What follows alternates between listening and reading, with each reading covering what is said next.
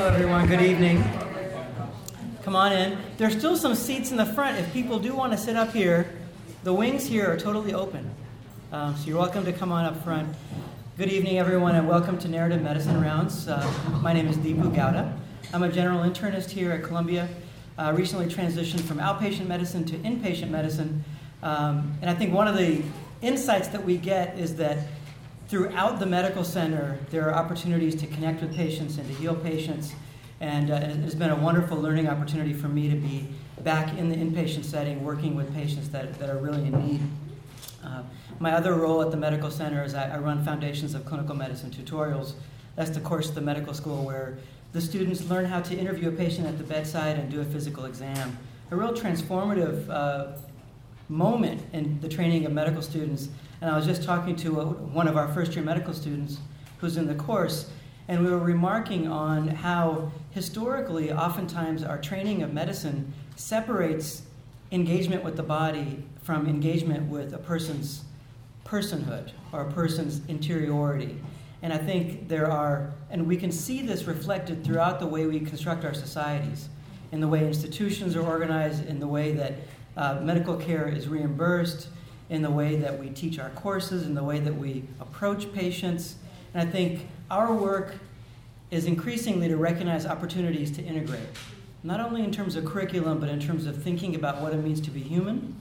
We are at the same time emotional beings, spiritual beings, uh, beings with stories, but also physical beings. And so, how can we hold all those things together? So, I want to thank the student for engaging me in that conversation today. My other role at the, at the medical school and center is uh, to be the director of clinical practice for the program in narrative medicine. Really thinking about how can we take the methods of narrative medicine and implement them in clinical practice. I feel like we're really at the verge of some discoveries and some innovations, and many people in this room are, are engaged with us in that. A couple of announcements looking ahead for the rest of the semester.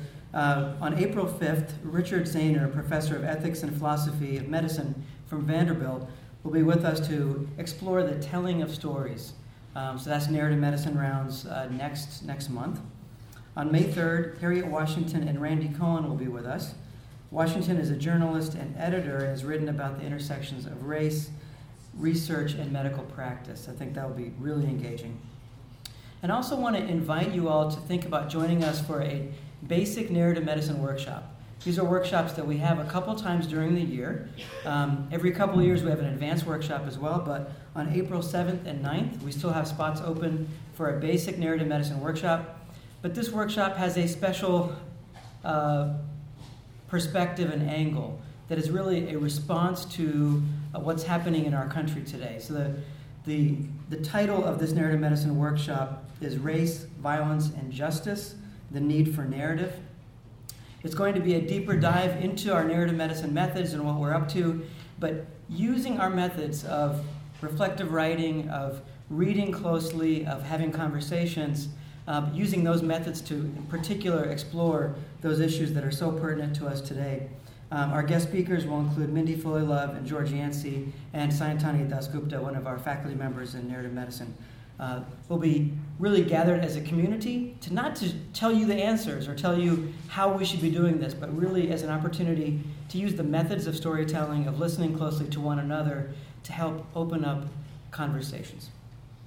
So I'd like to now to uh, invite Nellie Herman up to introduce our, our speaker tonight. Nellie's the corrective, uh, creative director of the program in narrative medicine. She's a novelist, um, and she's really one of the architects of this program who's been involved for many years and a good friend. No.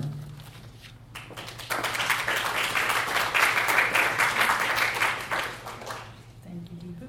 Hi, everybody. Um, somewhere around the year 2008, I think, um, soon after I had officially started working in the narrative medicine program, I got an email from Rachel Aviv, whom I did not yet know, at the time, um, the writing workshops for the narrative medicine selectives that the medical students do were taught by students in the Columbia MFA program. This is how I first learned about the narrative medicine program and became involved. Rachel, who was then studying nonfiction at Columbia, wrote me that she had taught one of the narrative medicine workshops and was very interested in doing more with the program. It says a lot about her that I still, to this day, nine years later, remember that email. She proposed two full courses that she would be interested in teaching, complete with thoroughly worked out and terribly interesting syllabi. And though we had no place at the time for more courses, I asked her to meet me for a chat. I could see even in that one email the fierce intelligence of this woman, the seriousness and the ambition. So after our first meeting, Rachel and I continued to keep in touch. For a number of years, she continued to teach with the program, first the medical school courses, and then for two years, she also taught a narrative medicine course at Sophie Davis City College Medical School. Um, she also taught some workshops at Mount Sinai. And all the while, of course, she was writing and publishing freelance pieces um, and sort of progressing in her own writing career. So she published a few pieces in Harper's Magazine in 2009 and 2010, and then she won a Rona Jaffe Foundation Writers Award and moved to devote herself full time to her writing. Not too long after that, she began publishing pieces in The New Yorker and became an official staff writer for them in 2013. Since then, she has twice been a finalist for the Livingston Award for Journalists Under the Age of 35 in 2013 and 2016, and she won the 2016 Scripps Howard Award for a piece called Your Son is Deceased, which is an incredible story about police shootings in Albuquerque, New Mexico. It has been such a supreme and really unique pleasure. I don't, it, I can't really think of a, another example where I've been able to watch someone's career really start and blossom and then bloom um, these last number of years. And it's particularly exciting to get to bring her now here to talk to us um, in this forum. I really have the feeling with Rachel that we are witnessing the growth and development of a writer that will become one of our most important voices in the world of letters, and particularly in the, for, in the field of, of writing about social justice. I'm also, I'm always, ex- that sounds like my dog. Is my dog here? Um, I'm always excited to see her name on the byline of a New Yorker issue. It is a dog, I think. No, no, maybe not. Um, because I know that no matter what she's writing about, it will be an important story and it will be well told. Um, her subjects are really diverse, but they very often have at their core a person or persons who have been mistreated or misunderstood. People who are caught in the vice of societal forces and are unable to change their circumstances. I really wanted to give a uh, give you guys who, who, may not be as familiar with her work a, a, nice sampling of her pieces, but I had such a hard time because they're really like all of them are so interesting and they're also so diverse. But I, will just throw out a few. Uh, most recently, she wrote about Albert Woodfox, a member of the Black Panther Party who was recently released from prison in Louisiana. He was held in solitary confinement for more than 40 years. Before that, she wrote about a New York City nanny who left the Philippines to provide a better life for her children and hasn't seen them in 16 years. She wrote about a child soldier from Sierra Leone who was granted asylum in the U.S. and the immigration nightmare that he suffered after getting in some legal trouble about a man who was incorrectly sentenced to the death penalty in the Louisiana parish where the death penalty is chillingly routine, about a police killing in Albuquerque against the background of the outsized history of police shootings there. She's written about the fascinating new laws surrounding euthanasia in Belgium, about the homeless youth community in New York City, and more than once about psychosis, as she will talk more with us about tonight. Um, I mean, this is really just scratching the surface of what she's written about. Her writing gives you the sense that storytelling matters in a very real world, practical way. Each of her stories embodies something that we try to teach here in the narrative medicine program that each person's story, no matter their circumstances, can tell us something about the world that we live in. That every person has a story and that every person, every story matters. I, I know that Ra- actually Rachel's storytelling has already affected change in the world. Um, and, and, I mean, maybe we can talk about this in the comments after she talks, but I know at least one case where it's clear that her article actually really did make a significant difference um, in the direction of justice. So I pat myself on the back for recognizing Rachel's specialness in that first email that she sent to me, and I'm proud to now call her my friend. I admire her vision, her hard work, and the way that she channels her subjects th- so thoroughly in her pieces, all but disappearing into the work, though somehow still guiding the narrative with a firm hand. I think she has a lot to teach all of us, and we should all keep an eye on her career because I know it will continue to go in interesting directions. Rachel.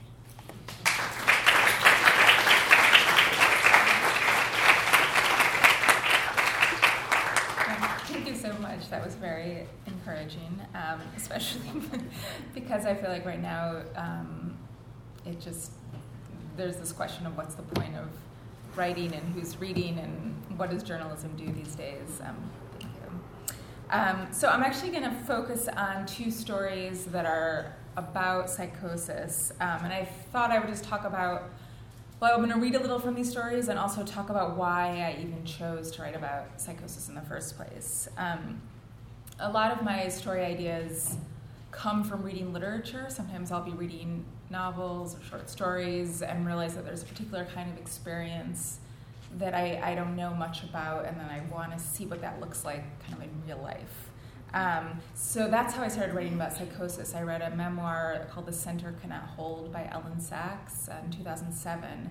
And as I was reading it, I realized that I actually had never had any idea of what it meant to be psychotic. Like, I'd heard that word, I knew there was something called like a psycho killer that's dangerous and kind of crazy. And, and I just didn't realize that it was like a very specific and concrete way of sort of um, seen the world.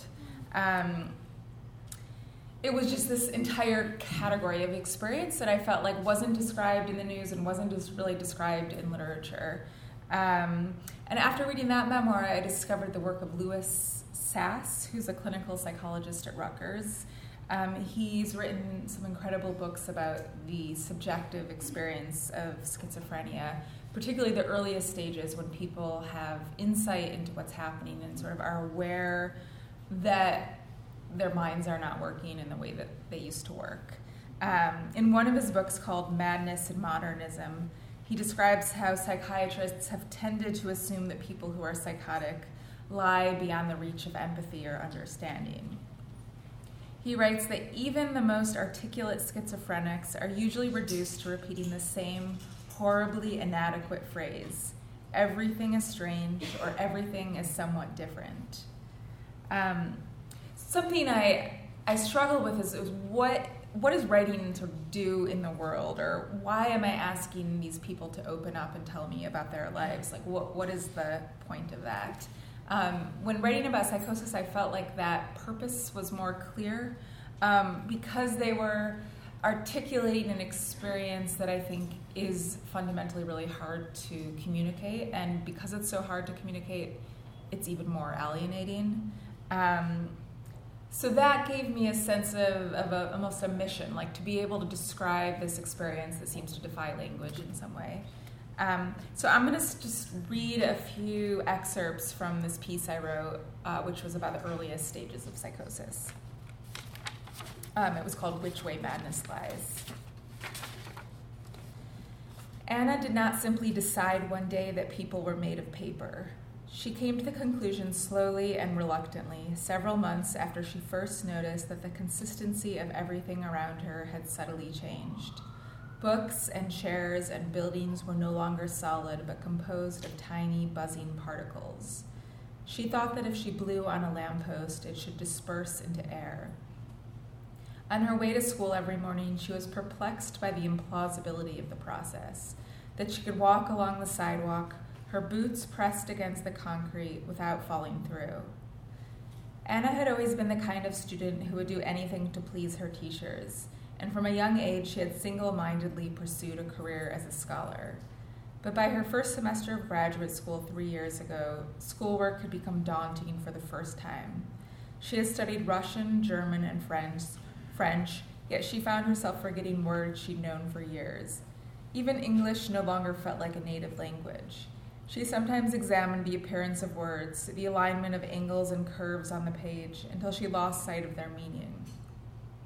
Once with her friend, she became so overwhelmed by the task of physically forming the sounds of words that she lost the ability to speak. She knew what she wanted to say, but she couldn't will herself to make such odd little noises. I met Anna at her Illinois home, a small, brightly painted townhouse apartment, and she tried to pinpoint when she had stopped believing in the realities she'd inhabited all her life. A petite 28 year old with cleanly parted blonde hair, she spoke in a thin, strained voice and avoided looking at me. My lips, she said, appeared as if they were moving at a different pace than my voice, and she had to ignore the thought that she was watching a dubbed film. Anna's mother is schizophrenic, and Anna had always found her mother's worldview, derived in part from messages she deciphered in processed food packaging, distasteful and impossible to comprehend. She assumed that when her mother had a schizophrenic break, the delusions had taken her by force, engulfing her. But an alternate reality did not come to Anna fully formed. Throughout her first year of graduate school, she kept monitoring her own perceptions, wondering whether they didn't have some tinge of unreality. She searched for a narrative that would explain why the world was being transformed. One day, wandering the halls of an academic department, she became fascinated by the physical details of the building tiny cracks in the wall, a light switch, a rubber doorstop that looked luminous and functionless. A bust of Plato, which she had never noticed before, seemed to be calling out to her. As she gazed at Plato's mournful expression, she imagined that he had singled her out to unburden himself and shed light on what she described as the overwhelming strangeness of the world. But after she left campus and returned to her apartment that day, the electricity of her mood had passed, and she was no longer interested in Plato's secrets. She blamed herself for attending too avidly to the stream of her own consciousness. It wasn't as if this bust suddenly started talking to me out of thin air, she told me. I wanted him to, and then I sort of convinced myself that he did. It didn't feel like I was being passively subjected to another reality. It felt like I somehow actively engaged in creating it. For Anna, early symptoms were nearly impossible to describe, and the only way to communicate them was by making up new phrases. She wrote in her journal that she was struggling with quote, migrating electrical sensations, and the sense that words were alive. The first therapist Anna went to see didn't know what to make of her disparate symptoms, and after a few sessions, told Anna she didn't know how to help her. Anna left without a referral. Two months later, she became a patient at the psychosis clinic in Chicago after finding it online. She was still getting A's in school, and there was no one symptom that bothered her most. It was only the sum total of these nameless experiences. Anna and I spoke several times over the past year, and she always approached her symptoms with critical distance. As an adolescent, she had told her mother that her fantastical stories were logically impossible. There was no global conspiracy, the phones weren't tapped, there was no need to put all their belongings on the sidewalk. Anna was terrified of becoming schizophrenic herself, but by the time she reached her early 20s, she was so socially and intellectually at ease that she assumed the window of risk had passed. She told me, I defined myself in opposition to that backdrop of illogicality. Yet in the course of a few months, she had become too suggestible. She would come up with sweeping theories about the structure of reality, that time no longer existed, that the world was made up entirely of gases, and then, moments later, scold herself for allowing the experience when there was not a shred of scientific evidence, as she said. She kept waiting for the particles to vanish on their own. When they didn't, she worried she was addicted to an idea. She felt that by wondering about the properties of matter, by blowing on books to see whether they would disintegrate, she had taken some irrevocable step toward illness. Anna's doctors urged her to take antipsychotic medication, but Anna did so only sporadically, rarely at a therapeutic dose, primarily because the drugs made her feel too tired and mentally cloudy. During her weekly sessions, the psychiatrist at the clinic would check up on her with a stream of standard queries. Do you think your thoughts are not your own? Do you ever hear voices? For months, Anna said no, but she became increasingly uncertain. The boundary between fantasy and lived reality had become too porous. When she focused closely enough on her thoughts, she could make herself hear a soft voice behind them. More and more, her thoughts began to feel like things, she said. They had their own location and sentience. She could feel them circling around her brain. Um, I'm just going to skip ahead a little now. Um, 30 years ago, people with psychotic symptoms might have explained their problems by talking about the mixed messages they received at home. It's the way I was raised, or it's because my mother always rejected me. But these explanations have been replaced by a new narrative. When I asked patients at the psychosis risk programs about the cause of their symptoms, many responded by referring to neurobiological processes. The hippocampus is firing too much and telling me to be afraid, or it's the adrenaline, the epinephrine, and the norepinephrine, and the amygdala can either heighten the anxiety or diminish it, depending on which direction I take with my thoughts. Anna, too, found herself scrutinizing the degree of the agency she had over the inner workings of her brain. She enrolled in a neurobiology elective in school and tried to determine which pathological neural process was making her thoughts take on their own timbre. It's the whole efference copy system, she told me. I'm double hearing, I think, and my thoughts are coming back to me as external. But the knowledge did little to ease the phenomenon, and sometimes in the midst of writing a paper, she would become alarmed that she had ever imagined she could come up with an idea and wonder whether her thoughts were outside of her brain, floating. The more I focus on my thoughts, the more it feels like they don't actually belong to me, she said. It physically feels like my head is just completely hollow. For Anna, there was no single moment of conversion, no sudden break from one state of mind to the next. If there is a boundary between health and insanity, Anna felt herself creeping across it with pained self awareness. She remembered as a teenager feeling dismayed by her mother's inability to communicate. Her thoughts no longer conformed to the laws that literally allow us to make sense, as she put it.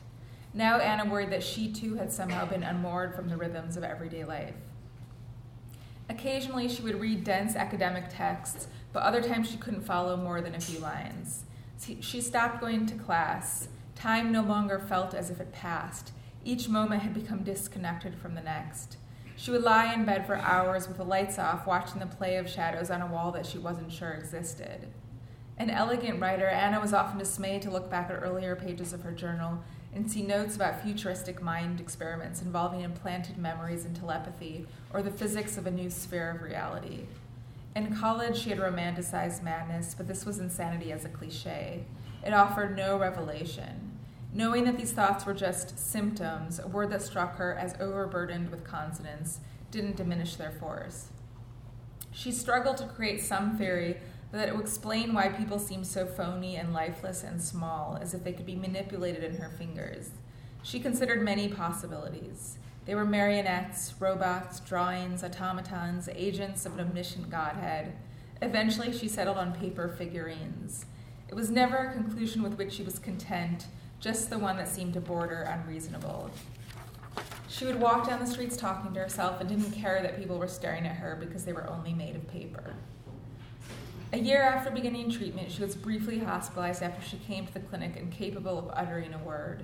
She assumed that the hospital billed her insurance for treating schizophrenia, but she has never seen her formal diagnosis.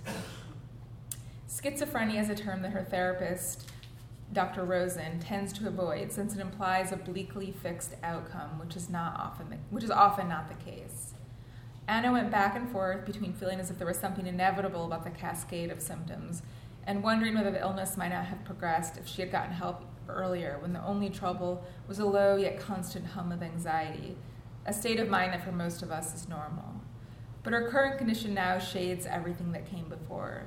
Since psychiatric diagnoses are based almost entirely on the patient's self report, and Anna always felt that her descriptions were inadequate and distorting, she was left with the feeling that she'd somehow constructed the illness herself.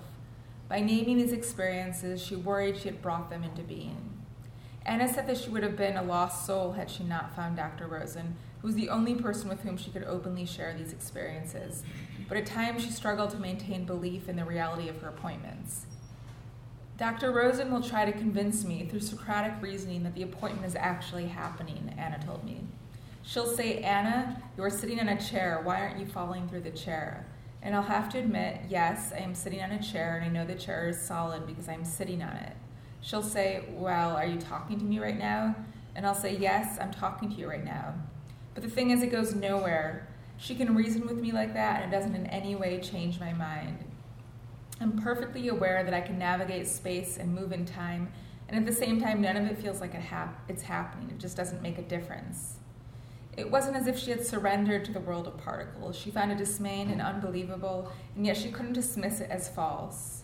She said, There is a sense in which the law of contradiction, that something can't be X and not that something can be X and not X at the same time, has ceased to matter, she said. What I know and what I believe no longer coincide, and I can't make them. Um, so I'm going to stop from that article now. But a few days after this article was published, um, I received what to me was one of the most moving emails I've ever gotten. Um, the person who wrote me also had schizophrenia, and like Anna, he had studied philosophy. One of the things Anna had talked a lot to me about was that she wondered if there was anyone in the world who was both studied philosophy and had schizophrenia because she felt like they would have so much uh, to talk about. So I immediately put them in touch. Uh, and it turned out they lived a couple blocks away and they began meeting for conversations. Um, but I'm just going to read to you from the email he wrote to me in response to the story, which I found really incredible. Um, he wrote, I graduated from Oxford University with a bachelor in philosophy and then went to Montreal to pursue a PhD. Towards the end of my time there, I developed a florid psychosis that led ultimately to my being arrested, jailed, institutionalized, and then kicked out of the country. I ended up homeless in Chicago, completely insane, and not quite sure why any of this was happening to me, but also 100% convinced that everything I was doing and everything I believed was logically valid. I was like a scientist from another planet, trying to learn the most basic things about being a human being. So I didn't really mind being homeless all that much, and being pretty much a genius, I was happy to walk around thinking about life all the time. The part of your article at the end where the woman tells you how impossible it is to communicate the quality of the experience of psychosis is exactly how I have felt for several years now. I feel like I went through a profoundly traumatizing experience, but that I can't explain to anyone what happened, and I can't believe that none of it actually happened. For example, my delusions all involved aliens. I believed for years that aliens were reading my thoughts. I logically tested this hypothesis many times and always found it to be confirmed in the deepest and weirdest ways. It is strange and impossible to communicate to another person what exactly happened, but it is equally strange to remind myself that none of it happened. Sometimes I cry when I think of how alone I am in all of this. Yet I know that the same sort of thing has happened to millions of people, and many hundreds of thousands of people are experiencing it right now. If I could add anything to your article, it would be this. I actually feel guilty because, in many ways, I enjoyed my psychotic state. There is nothing quite like the feeling that you and you alone are aware of something so weird as aliens reading people's thoughts. It made my life an adventure, and I developed many elaborate theories about why the aliens were interested in my thoughts in particular. It made sense that they would be interested in my thoughts because I was on the cutting edge of research and logic. I've had a hard time adjusting to life after psychosis, which I guess everyone does. I might very well end up homeless again someday. When I was deep into a delusional worldview, my life had a significance and intensity like it will never have any other time. The most mundane tasks were loaded with meaning. Honestly, I would rather walk around talking to aliens sometimes. That scares me. In short, I think many victims of psychosis struggle with the feeling that they are complicit in their delusions, by which I mean that in my own case, I wanted all of these delusional beliefs to be true, and I wanted to play the role I was playing, even though now I can see how I was totally self destructive. I feel like a gang rape victim that really did dance suggestively in front of a group of leering men in a bar or something. Like I sort of wanted something to happen, but I most certainly did not want what I got. Anyway, the way I got out of it all was that I got hooked up with an organization through Northwestern University in Chicago that gives Risperdal to homeless people. I took antipsychotics for a few months and then slowly started to admit to myself that even if aliens are reading my thoughts, there's no reason why I have to be homeless necessarily.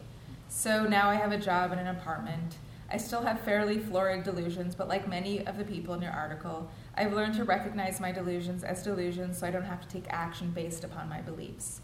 I try to always do what people are, are doing. What other I try to always do what other people are doing. Work, eat, pay rent, etc., etc. I feel pretty certain that if the aliens are reading my thoughts, it's because they want to see what an ordinary person thinks. So I try to be ordinary. Um, so one of the things I thought about a lot as I wrote that other piece about the earliest stages of psychosis is this question of how much knowledge we can or should have about the contents of our own minds. Um, I've always been struck by research which shows that people who are depressed are actually more realistic than people who aren't.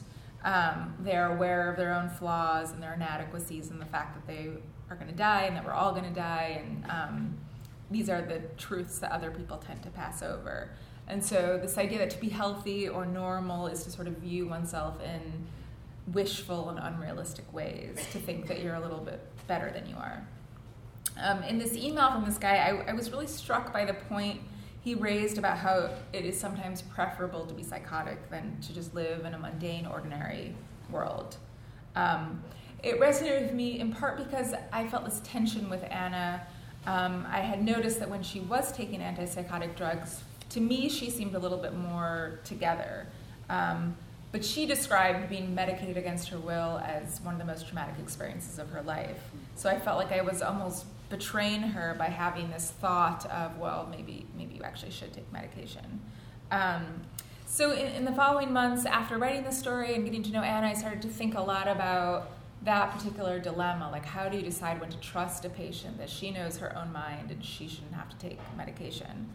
Um, when the legal and the medical fields have very different visions of what it means uh, to protect a patient's free will. According to the psychiatrist and legal scholar Thomas Gutheil, the physician seeks to liberate the patient from the chains of illness, the judge from the chains of treatment. The way is paved for patients to rot with their rights on. Um, I decided I wanted to write a story about this sort of broad, abstract issue, but I felt like in order to do that, I need to find the right personal narrative. Um, and when I'm picking a story, I often look for an intersection between a, a, broader narrative about a set of issues or questions that I have and a very specific narrative, which is this person who can kind of guide a reader through these questions. Um, that person becomes a kind of through line to which the reader can attach. Um, so for me, picking this guide or, or this character is, is the, maybe the most important part of writing the story to me, it seems like it's the difference between writing a story that people are going to read and writing a story that people just won't care about. Um, especially because I think the people that I write about are not really natural heroes. They're people who are sort of marginalized or stigmatized and not usually put in the position of a protagonist. Um, and I like the idea that because of that, readers are forced to identify with people that they wouldn't normally identify with. Um, so to look at these issues, I discovered, I, I, sort of read a lot about the broader issue, and I discovered that there was a psychiatrist named E. Fuller Torrey, who's the founder of a treatment advocacy center in Virginia, which is this sort of controversial organization that I don't necessarily uh, share views with. But, but what was interesting to me was that he had this huge database of all the cases that he described as uh, preventable tragedies. These were instances where someone had hurt him or herself or someone else um, because of an untreated mental illness. And so he was sort of making an argument with this database, but ignoring his argument, I found it an interesting collection of stories and started reading through all the stories and read about a woman in uh, New Hampshire named Linda Bishop um, who'd been released from the New Hampshire State Hospital with no follow up plan. None of her family members were informed that she had been discharged, and she ended up in an abandoned farmhouse. Um, subsisting only on apples. Uh, what struck me was that she had chronicled her own her life and her time in that farmhouse in these two long journals. And whenever I see that someone has written a journal, that always makes me want to write about them because it's this way of getting a very, very intimate first person perspective of someone's life as they go through it in that moment rather than, you know, retrospectively describing it. Um, Linda was a patient who lived in what is often called the institutional circuit, she moved in and out of jails, halfway homes, homeless shelters, emergency rooms, and psychiatric hospitals. Um, and as I read, I ended up reading her medical records and her journals and her case notes from her social workers. And it seemed to me that the validity of her diagnosis was the subtext of nearly all her encounters with uh, medical professionals. They kept trying to teach her that parts of her personality could be uh, construed as a mental illness, as she put it, um, and that only alienated her. In a letter to a friend, she wrote that she was using her hospital stay as an opportunity to, quote, prove that I don't have a mental illness and never did. Um, when she was hospitalized, which happened many times, Linda was educated about her illness and the need for medication. This is the standard approach for increasing insight, but does not account for the fact that people's beliefs, even those which are wildly false, shape their identities. If a person goes from being a political martyr to a mental patient in just a few days, the sign of a successful hospital stay by most standards, her life may begin to feel banal and useless. Um, during Linda's treatment, the word insight seemed to take on an almost magical resonance. The psychiatrist Aubrey Lewis defined insight in 1934 as uh, the correct attitude to a morbid change in oneself. Um, but that concept seems slippery to me because it's a phenomenon that is essentially social, because it speaks to the extent to which a patient agrees with his or her doctor's interpretation of what's wrong with her. Um, as I wrote the piece, I was struck by the way that this language barrier interfered with Linda's recovery. Her doctors kept wanting her to reach an awareness of herself as manic and bipolar and mentally ill, and they kept using those words, and she rejected them. Instead, she described herself as pissed off and energetic and unhappy about her living situation. As soon as those clinical terms got introduced, she would just shut down and refuse to participate in the treatment.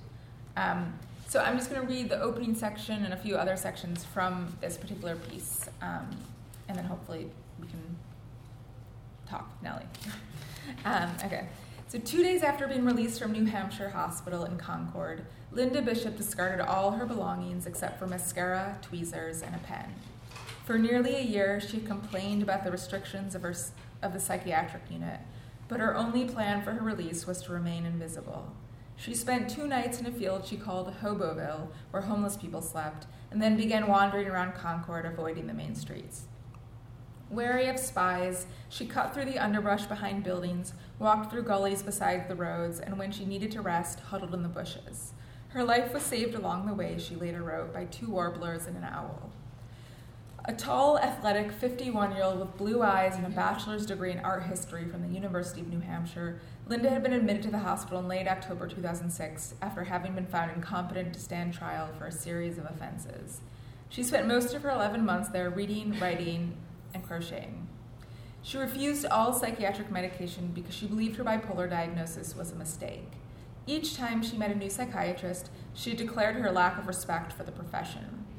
Only when conversations moved away from her mental illness, a term she generally placed in quotation marks, was she cheerful and engaged. Her medical records consistently note the same traits extremely bright, very pleasant, denies completely that she has an illness. In the weeks leading up to her discharge, her doctors urged her to make appointments for housing and follow up care, but Linda refused, saying, God will provide.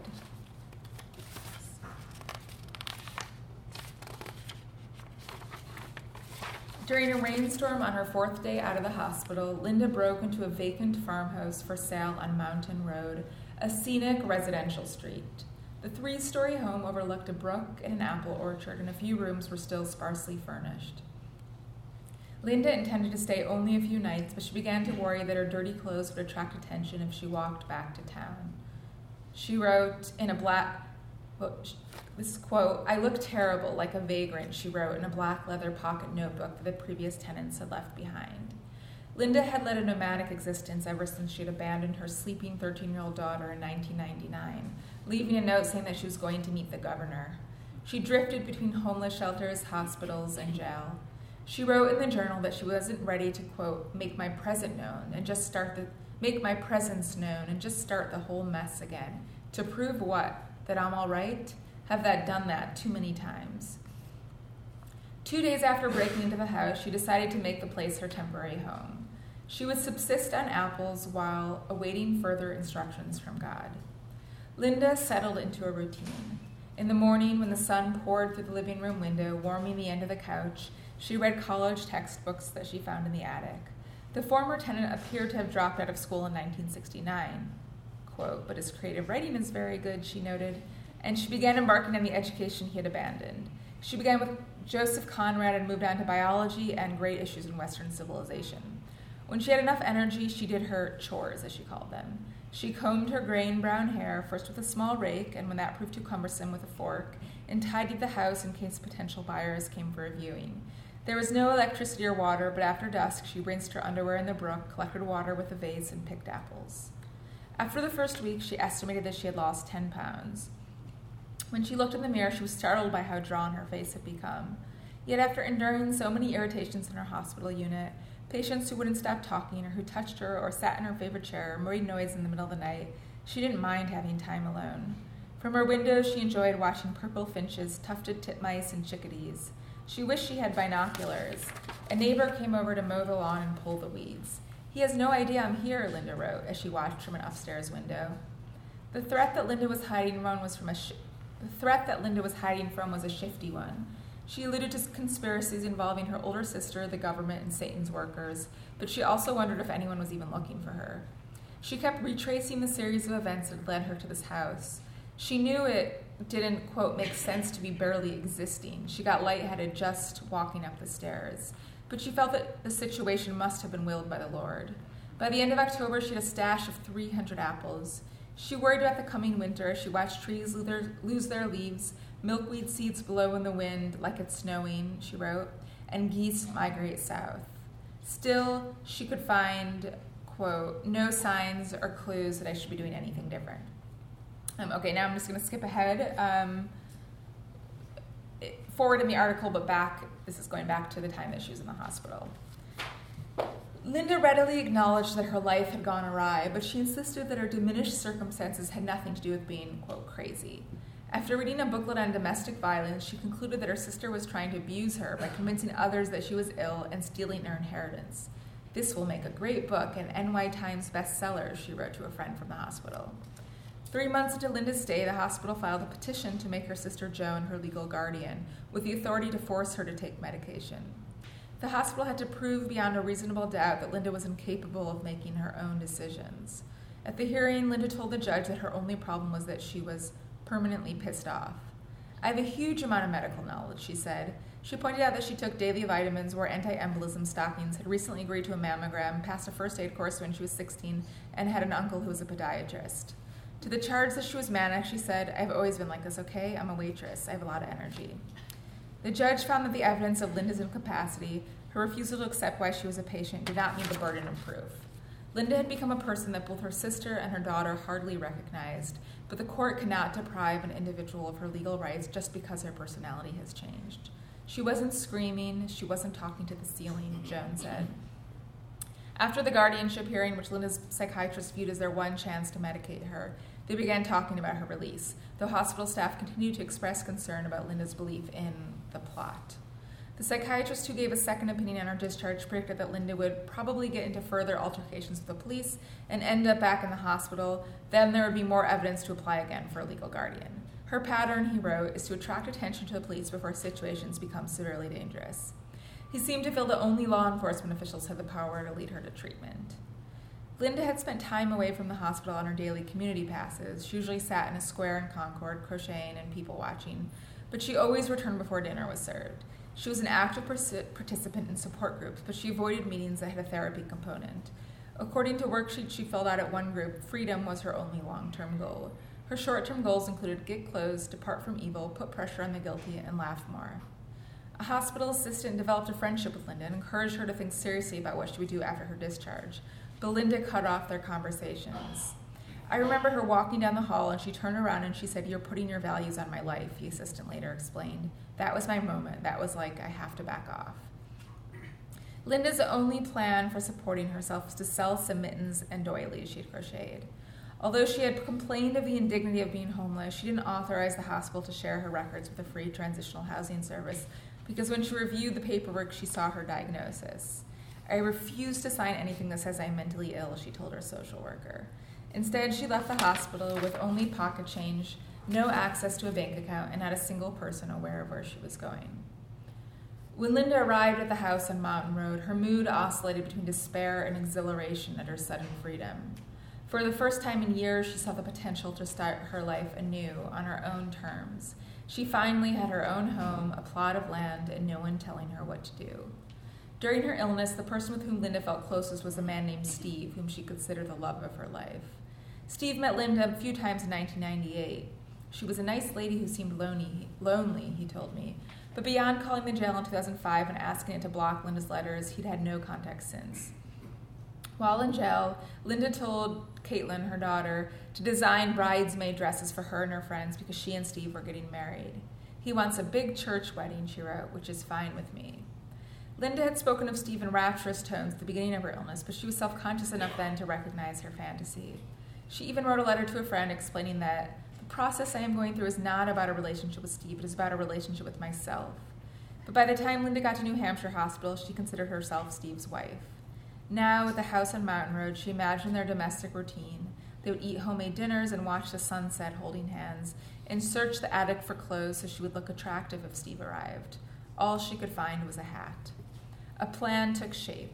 Steve would rescue her sometime near Advent, the beginning of the new liturgical year.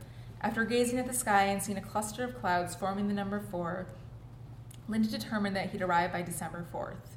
Using long division and multiplication tables that filled the margin of the last page of her notebook, she calculated that she could survive the, quote, attic and apples chapter of this book if she limited herself to 12 apples per day. Having spent two years in institutional settings with precisely timed meals and activities, Linda had gotten into the habit of checking her watch, and she began many of her diary entries with up to four a day by noting the time. The high point of each day, she said, was the moment when she crossed off another date on her makeshift calendar, which she usually did around four o'clock. She discovered new books in the attic and under a couch, What the Bible is All About, Medical Self Help Training, Webster's New World Dictionary, Can, American, Can America Survive? But the days dragged. It was difficult to do anything but think about food. What the Bible is all about was a source of inspiration, and she transcribed a number of verses about the glory of following God's path.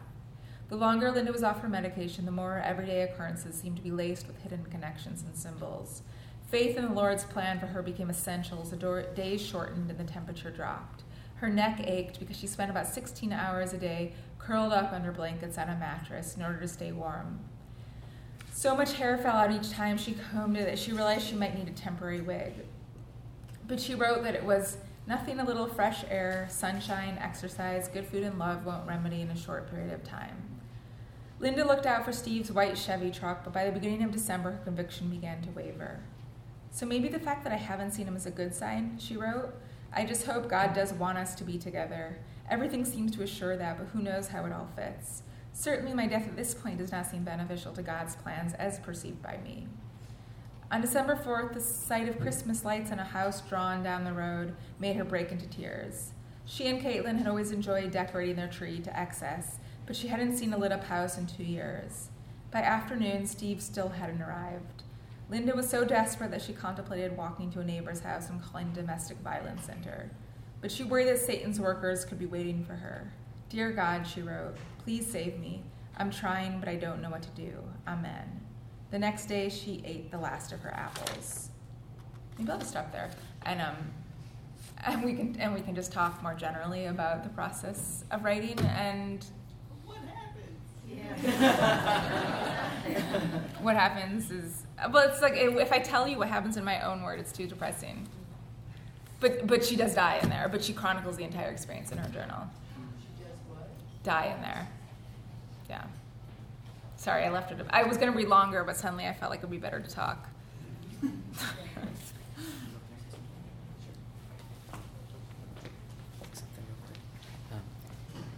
So thank you, Rachel.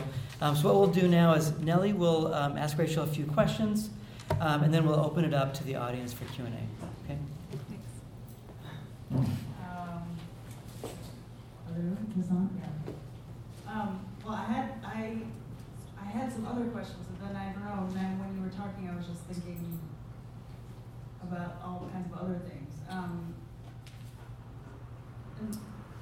because my questions were more about sort of your writing in general, Mhm. rather. I mean, I think the the stories you just read us and the narrative. I, uh, the questions about sort of writing about mental illness are now at the front of my Mhm. mind, but maybe I'll stick to what my original question was going to be. More generally, how do you locate your material? How do you Mhm. settle on your stories? But I think maybe twisting that question a little bit to Mhm. say, like, what is it that, if you can, if you can articulate this, what is it that you're really looking for in a story? Like, what, it- what, what lights you up when you're Right. looking for a story and you feel like, okay, this is Well, really exciting? yeah. I mean, as I was reading these tor- stories, which I actually wrote a few years ago, um, and there's a reason probably why I'm returning to these stories, and that is because I felt like I was allowed to get so close to the way that these two women made sense of the world, and I like, admired them a lot, and I just felt like I, I, I mean, in, when I read, whether it's fiction or nonfiction, I, I like to feel like I can sort of enter someone else's mind and see the world through their eyes. Um, and so, actually, I think that that is kind of what, what draws me to a story. Um, and like the irrational ways that people think, and sort of the ways that the law is not set up to account for that. Um, I think that that is the theme that I'm drawn to. Um, I mean, that maybe connects to another question I had, which was, well, while I was sort of looking through all your pieces, I was wondering whether you had one or two that were your favorite ones, and if so. I mean, the like, sad thing is, I think these two, but I wrote them like five years ago, so it's I've written like 15 stories since, and yeah, I mean, maybe the earliest, maybe there's something where the earlier you write a story, like the more, and I, you know, I, I was able to spend so much time thinking about these stories, whereas now I'm like kind of a little bit more on a schedule. Um, but I love to feel that like deep connection with the person I'm writing about, and and it doesn't. I feel like I, I judge very harshly the stories where I didn't necessarily like love the person I was writing about. Like I, the reader, I don't. I've since come to realize that that's just for me the the important part, but it, may, it might not be the important part for from a reader's perspective. Um, but yeah, I do feel like my favorite stories are the ones where I just am like wandering the streets, like daydreaming about the person I'm writing about. Well, it occurs to me, hearing those, because I, I, I remember reading the Apple one Mhm. at the time, but I don't remember it because it was years ago. Yeah. I remember, like, it occurs to me hearing you read it now and having just read more of your more recent pieces Mhm. that, that in that one, you definitely were spending a lot more time and sort of word count in terms of just being really close into that one person's story and not Mhm. necessarily, um, writing more about the sort of larger societal I think well, I, I chose those sections to read.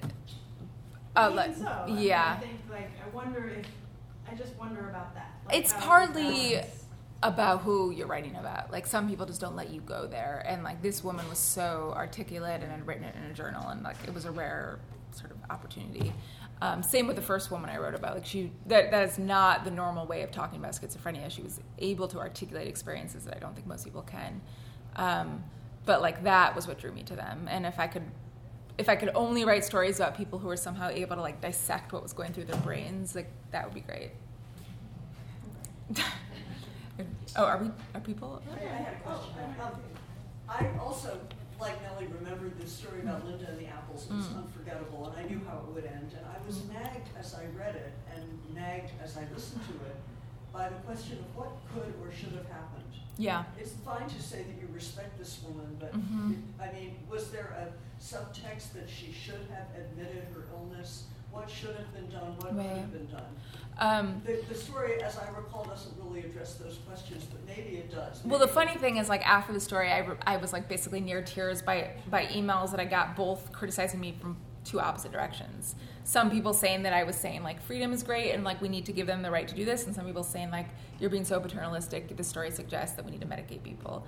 So, I guess it's like, I, what I actually felt was that I, I don't I don't know that I feel that something should be changed on that particular issue, but more that like I didn't know why the doctors were so uh, obsessed with getting her to acknowledge she had a mental illness. Like I felt like there was um, a common ground they had, which was that she wanted a house, she wanted to get out of the hospital. Like why did she have to? Why was this idea of insight like I have a mental illness, therefore I need to take these pills? Like it didn't it seems strange that that was like the negotiating tool for everything. If they just removed that idea and like focused on what they both had in common she would have been she would have agreed to maybe let her family be involved or to go to transitional housing.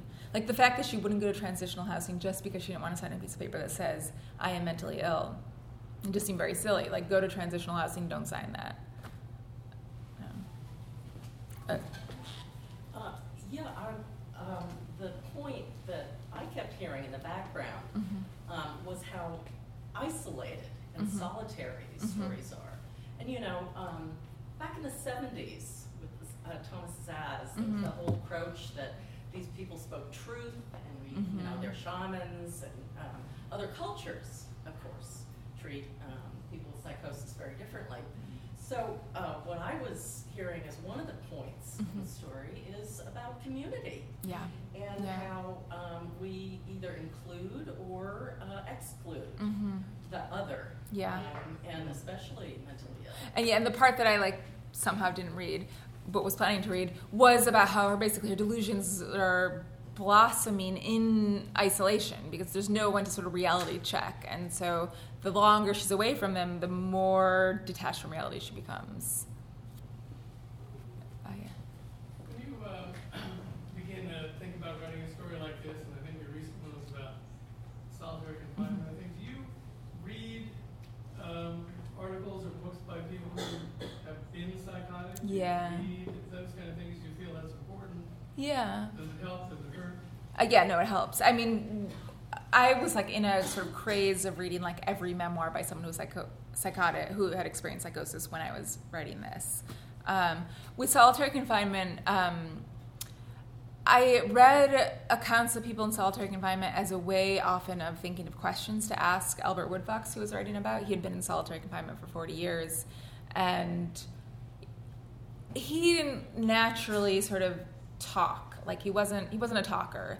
And so in order to elicit information from him i would often have to come to him by saying you know i read this really interesting account where this person said that when they were in solitary confinement their sense of color changed. Did you ever have an experience like where colors seem different? I'm making that up. But that's like that's how much i would sort of hand him someone else's experience and see if that prompted thoughts. So I do find just like literature very useful because it like makes me think about what the person I'm writing about might potentially be thinking about and often prompts questions. Yeah. When you're uh, talking to these people, do you ever wonder if you're dealing with like an unreliable narrator? Yeah, I think I probably am sometimes. Um, uh, but I think like the way to deal with that best is to sort of acknowledge within the writing that you can't be sure. I, when I wrote about a someone who had come from Sierra Leone as a child soldier and had been a refugee in America, um, he was very dull. Like everything he said seemed flat, and like there wasn't. there just was like a poverty of detail, and I and I sort of acknowledged that in the story and connected that to the trauma he'd experienced. So I feel like that that is generally the way that I deal with that is when someone is an unreliable narrator. If I can acknowledge it within the piece, or make the reader know that we're like both aware of this, then it's okay to keep going with that way. Can you talk about what you mean by unreliable narrator and what makes a narrator reliable? Well, like Linda Bishop would be an unreliable narrator in the sense that, like, we know that the clouds were not saying the number four, and therefore her boyfriend was going to come December 4th. Um, but I feel like it, it's set up in such a way that I can say that without the reader feeling misled.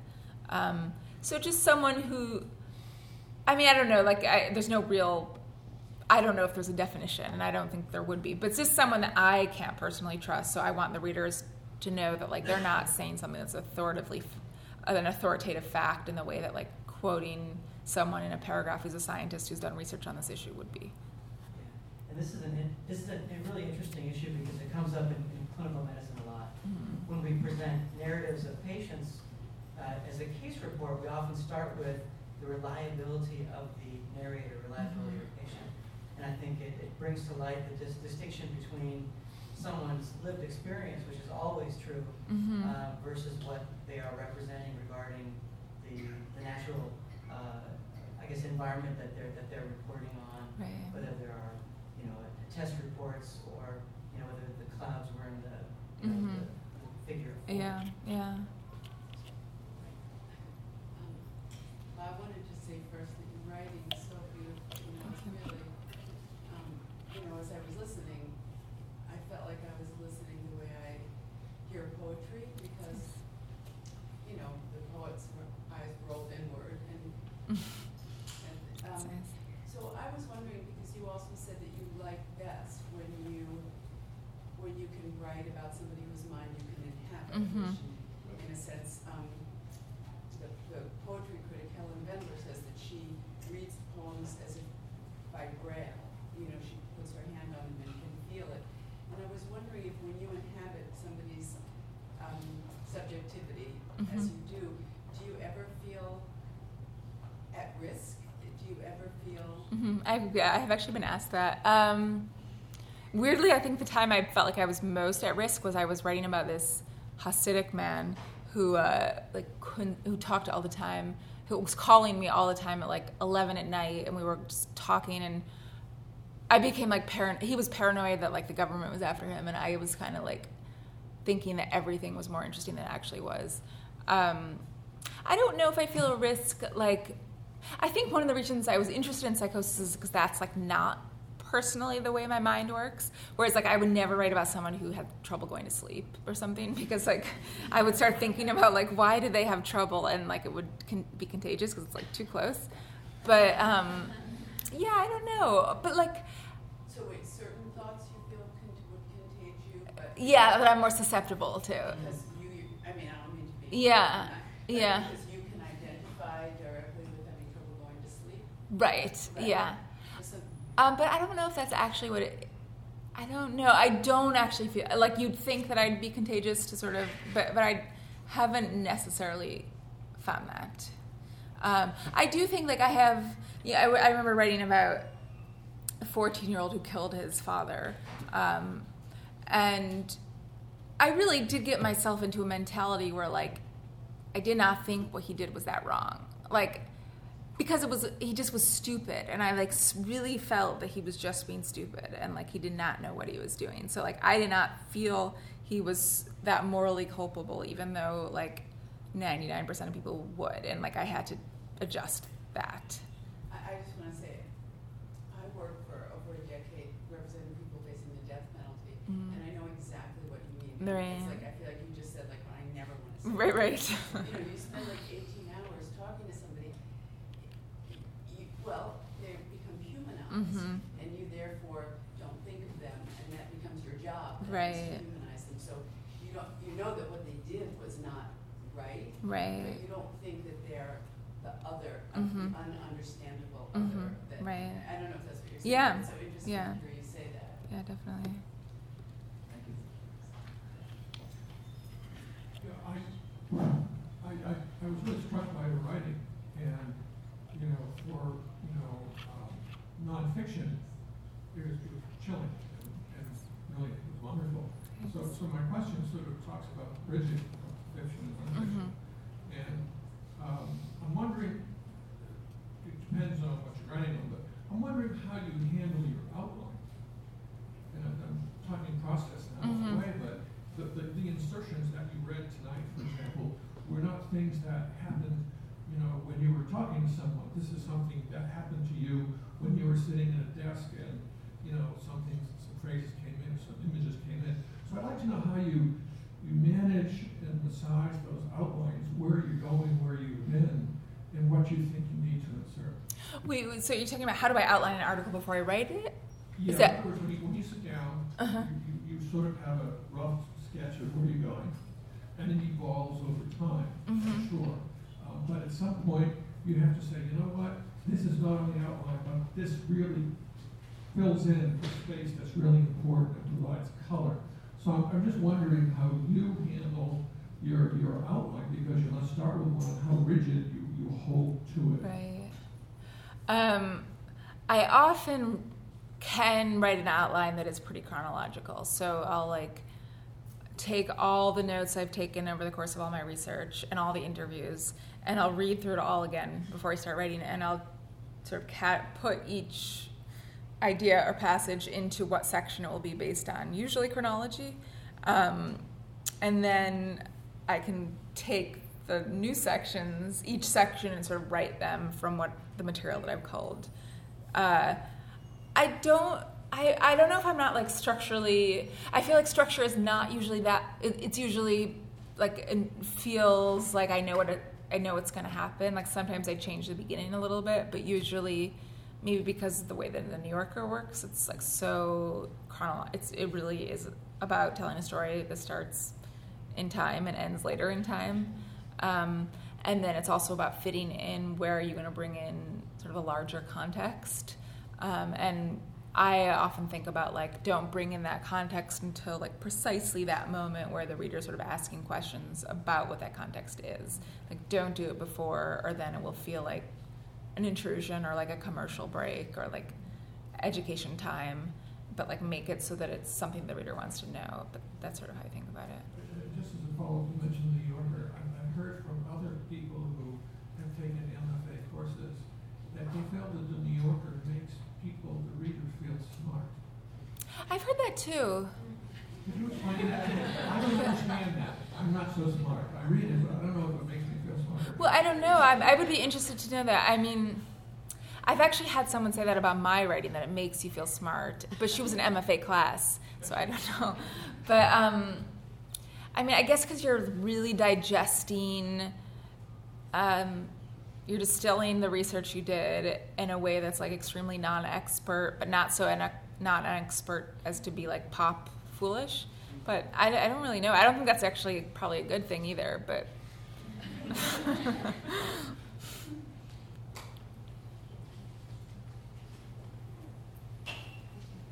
I feel like more and more about children and psychosis. So I'm curious, one, if you've been dealing with uh, any writings around children and psychosis, Mhm. thinking about autoimmune encephalitis, um, PANDAS, different things. What are the two words? I don't. Sorry?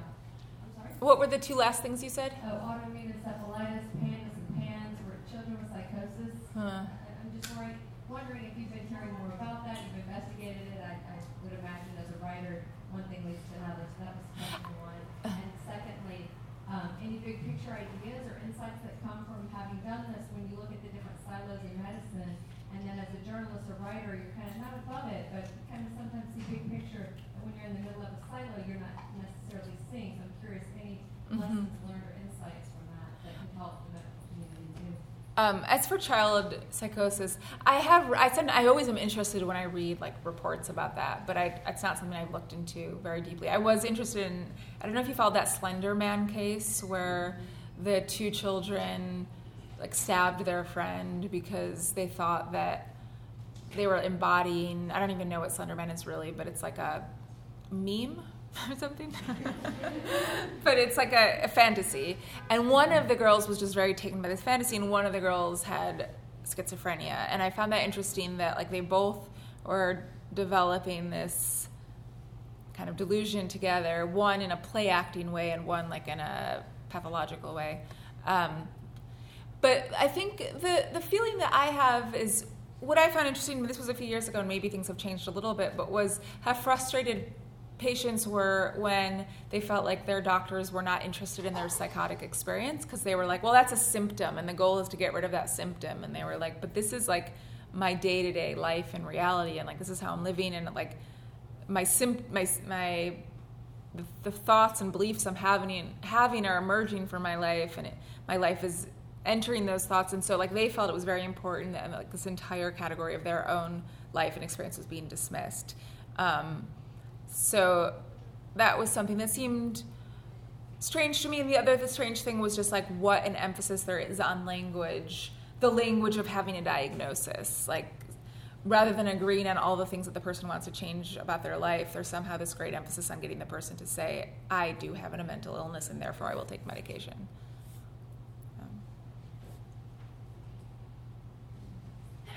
Uh, you do such a beautiful job of telling these stories, and a lot of stories that we might otherwise not hear, which is huge degree of empathy. And I'm curious if there's any types of people, profiles of people, stories that you want to be connected with or tell more of, because I imagine there's a lot of people in this room who might be able to help you. Oh, everything. I, I like to me the most painstaking, like the thing that I like least about what I do is um, coming up with stories. Like I just find it really hard, and um, it is it is strange because like I know that all like doctors, lawyers, all these people are interacting in the real world with people, and I feel like often my method of finding stories involves my computer, which is like not the right way.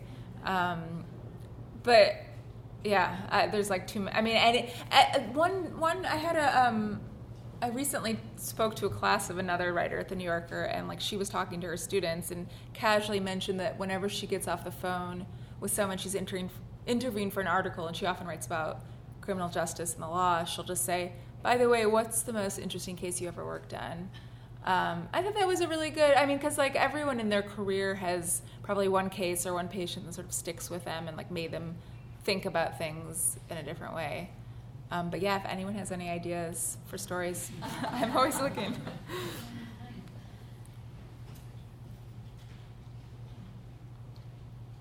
So I, was really struck during your, your first story about Anna. I was thinking about how in the New Yorker, I had just read that it's more than probable that we all live in a simulation. And I don't know if you came across this article. What was the article? That probable that we all live in a simulated reality. This was in the New Yorker. Yeah.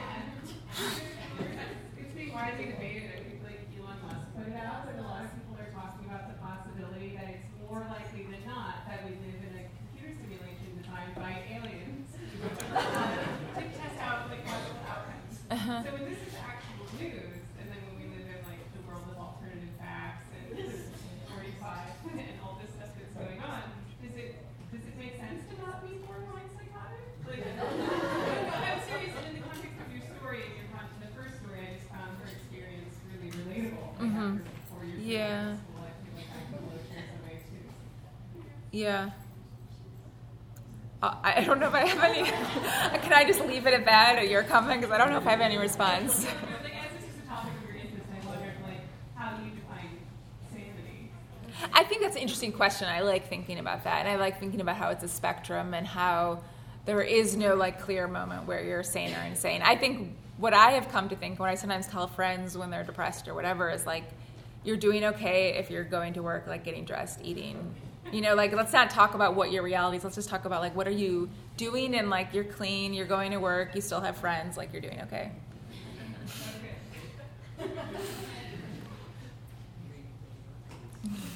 Um, Thanks so much for speaking to us, really appreciate it.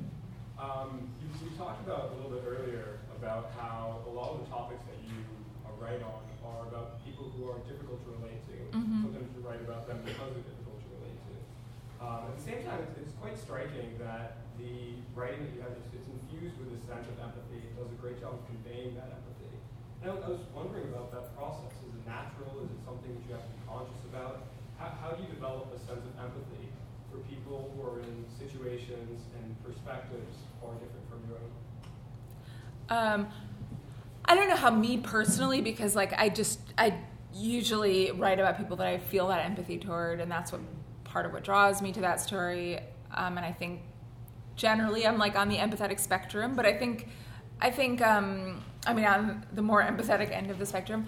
But one thing I think a lot about in writing is like how do you create empathy for a reader, and, and I do think it comes so much with those details. Like if you write about someone in vague terms and you don't get those that flavor for what their life is and like what it looks like and feels like there isn't that I, I don't i mean i don't know why this works the way it does but it just does like even i was on the phone today with someone i'm writing about he's a former nypd cop who feels like he was discriminated against and um, i was asking him about an encounter he had with someone that had led to like him feeling retaliated against and I kept saying, like, where did you run into the guy? And he was like, oh, I don't know, I just ran into the guy. And finally he said, I ran into the guy in front of a butcher. And I was just like, for some reason, I found that so gratifying that he had finally just like given me a place where this conversation took place. Because I felt like once a reader read, read that, they would believe it more or they would understand like just the texture of his life more, and that makes a difference. So I don't really know what it is, but I do know that like detail, concrete details makes people feel attached.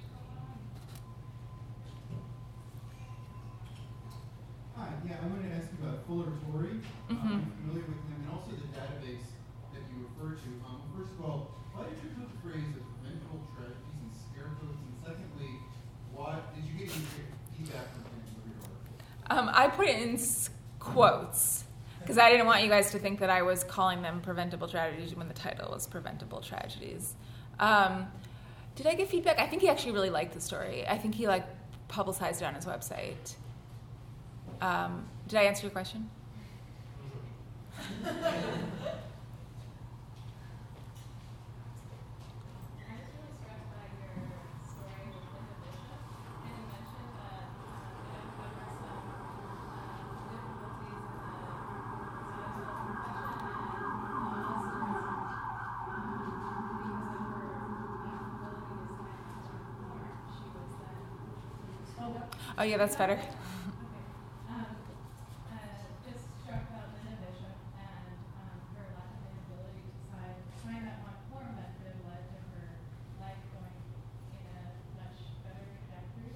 Did you come across any, like, a recent talk in the medical community or the, maybe, um, people organ, um, running the laws to, um, maybe change that would think was really great for, Mhm. um, like, um, patient confidentiality and their, and their rights, like, how could we kind of work with this? Yeah. There's a, a movement in New York, I know, and other cities too, where because for some sometimes housing for people who are homeless or like transitioning out of jail or homelessness um, is contingent on the person having a mental illness, and I think there is like a strong movement toward not making people self-identify as mentally ill in order to get housing and I think what they found is that when people don't have to self-identify as mentally ill, even if they are mentally ill, they're far more likely to take that housing. Like that, there was a population of people who didn't want to. They felt like stigmatized by saying, "Oh, I'm at the mentally ill housing." Um, so I know that that is one important place where that happens. In the hospital, that's when it. Sorry, I feel like I'm having. hospital, it gets more. Yeah. I find I find there's a lot of like new anthropology that's done about like and the anthropology of psychiatry. Um, I read uh, I think I no maybe I didn't but Tanya Luhrmann T.M. Luhrmann at Stanford has done some really interesting studies about women who are like what she calls the institutional circuit who are moving between jails and hospitals. Um, and I do think that, that from that perspective, there's just this tr- to try to understand why people keep returning. Why, like why leaving the hospital doesn't just happen once; it happens over and over in a cycle. Um, but so maybe getting out of that narrow perspective of like the psychiatrist with the diagnosis with the medication, but like thinking about the other social problems contributing. But again, that doesn't happen in the hospital. I don't think. Yeah.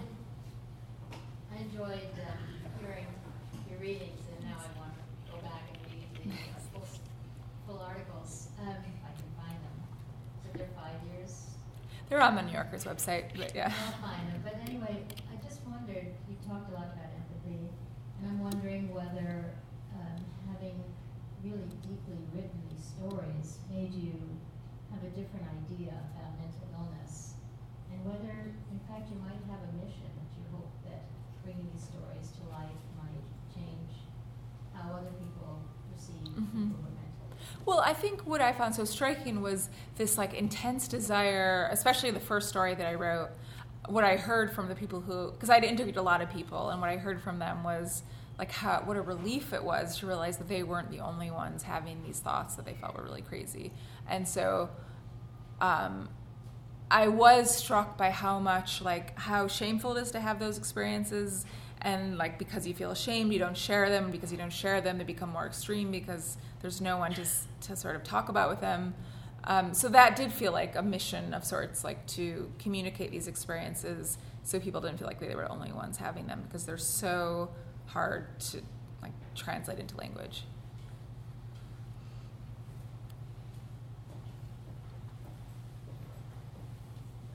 Uh, I, uh, to start out, I'm wondering if most threatening thing in our society today. There was an article in the New York, New York magazine, uh, New York Times magazine, by a psychiatrist whose wife was the, she was the receptionist and a social worker. And he said that he quickly goes through his 15-minute visit. And then when the door knocks and then when the patient brings up a real problem, he says, I don't have time. So in a paradoxical way, people pick psychiatry because there's some empathy, more empathy than say a surgeon to be categorical. Mhm. And it's really threatened in today's world, so that does it not depersonalize, you know, the healer to such an extent that uh, we, we actually add dams, you know, I don't have time, that's primary part of schizophrenia, it's not secondary. Just wondering if you picked up any, any of that in your The, the, the most endangered thing is the talk therapy.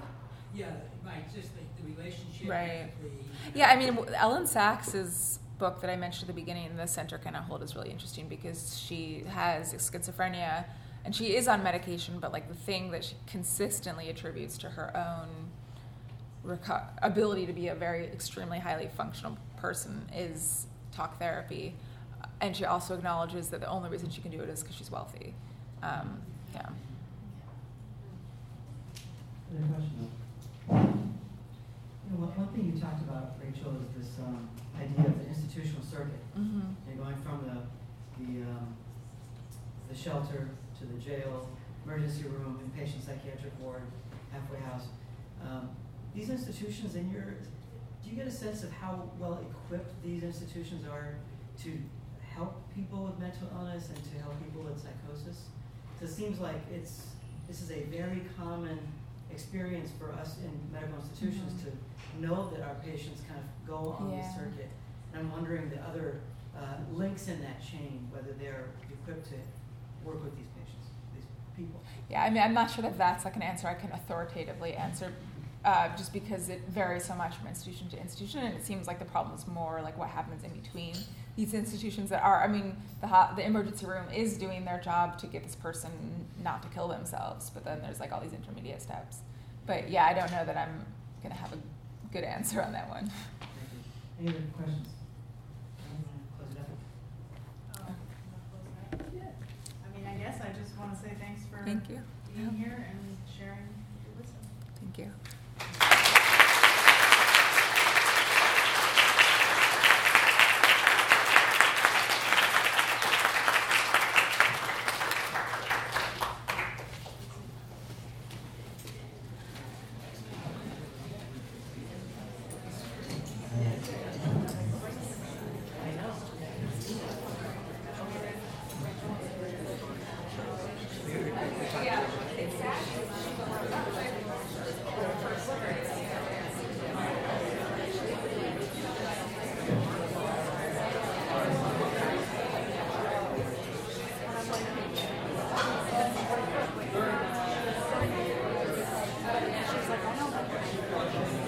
I mean, someone like you has written about so many topics. I mean, is it enough to say this is what the market is, or does it have to lasting opinion?